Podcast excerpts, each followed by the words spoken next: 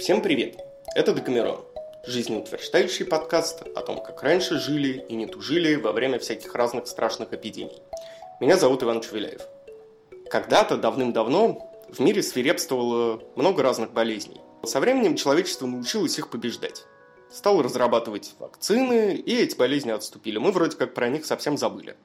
Ну, например, была давным-давно такая жуткая напасть, как черная оспа – но было же это в Средневековье. А бороться с ней научились еще в 18 веке.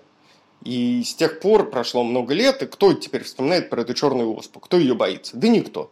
Но случилось так, что в начале 1970-х годов эпидемия черной оспы вспыхнула в самой благополучной стране социалистического лагеря в Югославии. К началу 1970-х годов Югославия очень и очень специфическая точка на карте. С одной стороны, социалистическая страна. Там правит Компартия. Все в ней построено на культе личности товарища маршала Иосипа Брос Тита.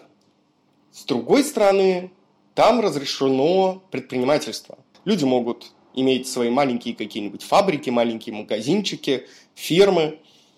При том, что в Югославии была жесткая цензура, там была, в общем, свобода вероисповедания, потому что если бы ее не было, то, пожалуй, Югославии бы не было. Это страна, в которой бок о бок жили люди очень разных и, казалось бы, взаимоисключающих вероисповеданий. Католики, хорваты и словенцы, там были православные, сербы, и по соседству с православными жили мусульмане, боснийцы.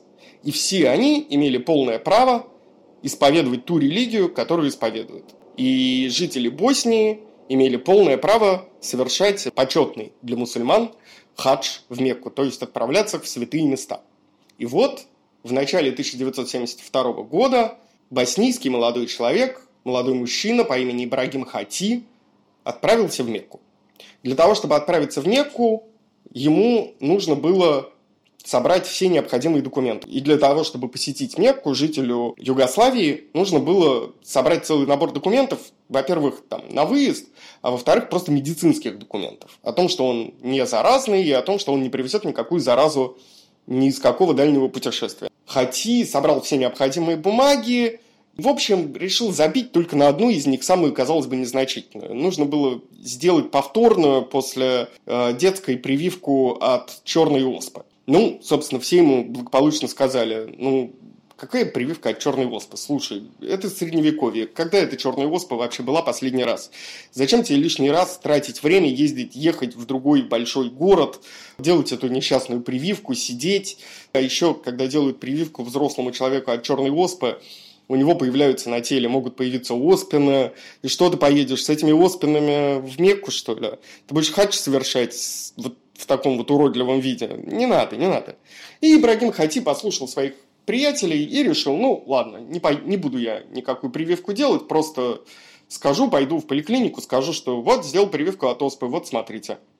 Покажу им царапину, просто первую попавшуюся на своем теле. Они мне дадут бумажку. Так и вышло.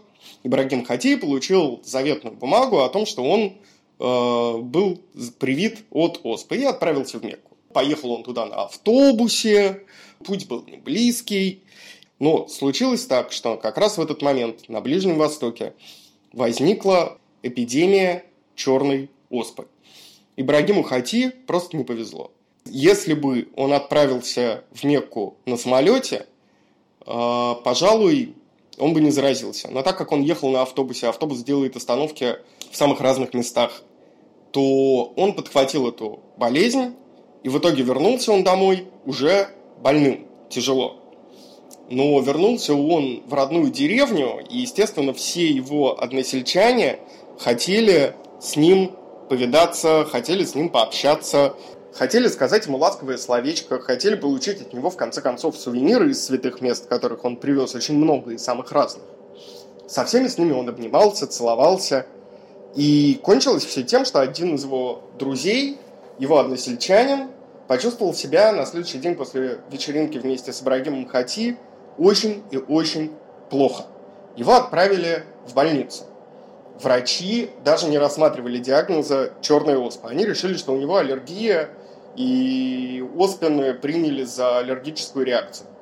приятель Ибрагима Хати умер очень быстро. И до того момента, пока он умер, он успел полежать в общих палатах в нескольких больницах, доехать до Белградской больницы в скорой помощи вместе с роженицей и ее родней, что, конечно, тоже добавило распространение инфекции. И к моменту, когда приятель Ибрагима Хати умер от черной оспы, еще несколько человек успели ей заразиться уже от него. И в итоге, к концу марта 1972 года, черная оспа охватила не только Боснию, где жил Ибрагим Хати, но и всю остальную Югославию. И здесь на арену вышел как раз руководитель Югославии, диктатор этой страны Иосип Брос Тита. Дело в том, что в 1972 году Иосип Брос Тита готовился отпраздновать свой юбилей. Ему исполнялось 80 лет. Этот юбилей должен был быть отпразднован очень и очень широко в самом начале лета.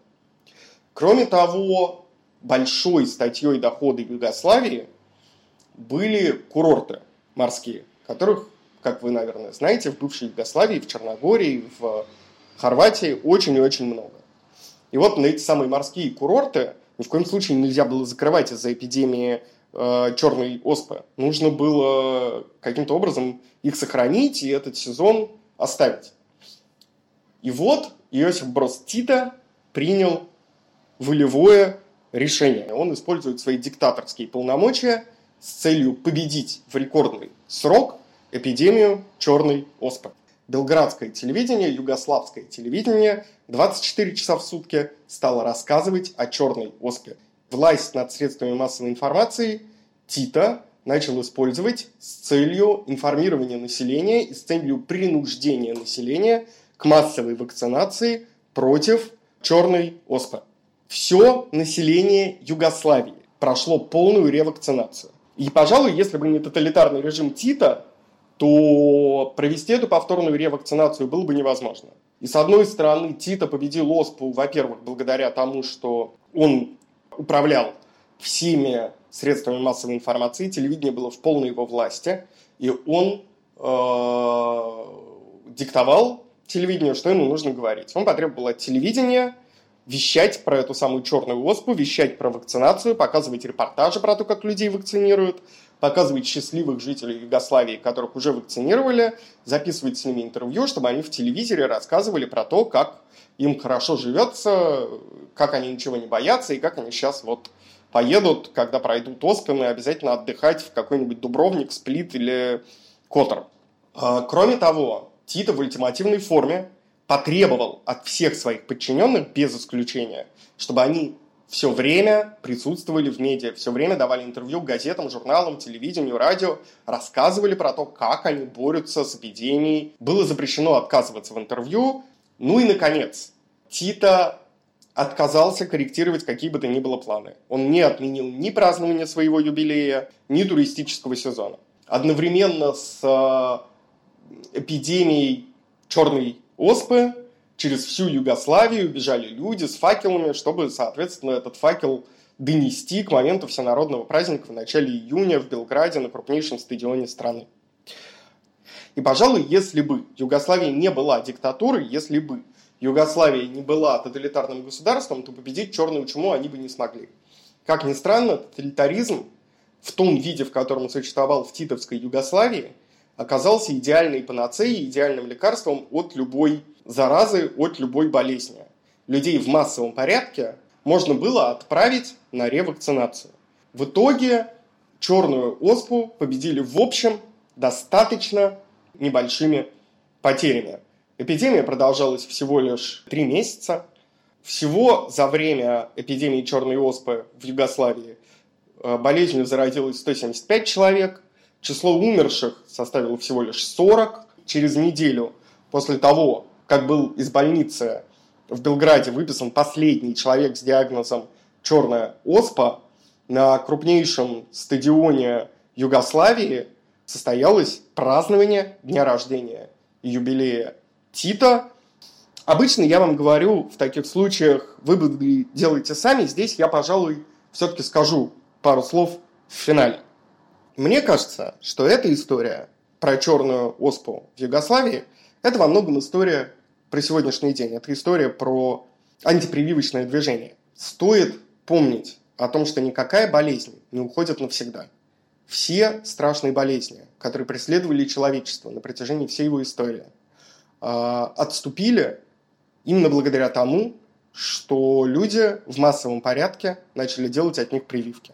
Никакая прививка не приведет к таким последствиям, каким приведет возвращение страшной болезни на Землю, возвращение страшной болезни в сегодняшнее общество. Любая болезнь будет распространяться быстрее, любая болезнь может в любой момент превратиться в пандемию. Пожалуйста, помните об этом, когда вы боитесь вести своего ребенка на прививку от кори, полиомиелита и так далее. Помните о том, что сама по себе эта прививка не так опасна, как сама болезнь. Обычно, опять же, в этом, в этом месте я говорю, мойте руки, носите маски. Повторюсь, мойте руки, носите маски. Мне кажется, что наши с вами разговоры про то, как жили и не тужили, пора уже понемногу сворачивать. В следующий раз я запишу последний выпуск, и дальше будем жить уже с этим знанием, со своим опытом, с опытом из прошлого и с опытом из последних нескольких месяцев. И пытаться как-то из этого опыта сделать какие-то выводы. Если вы думаете, что эти истории вам как-то помогли пережить эти несколько месяцев карантина, как-то их скрасили, ну, донатьте. Я буду очень благодарен вам, и я пойму, угу, эти несколько месяцев и этот самый Декамерон был не зря. Услышимся в следующий раз. Всех обнимаю, всех люблю, ничего не бойтесь, все будет хорошо. Иван Чувелеев. Пока.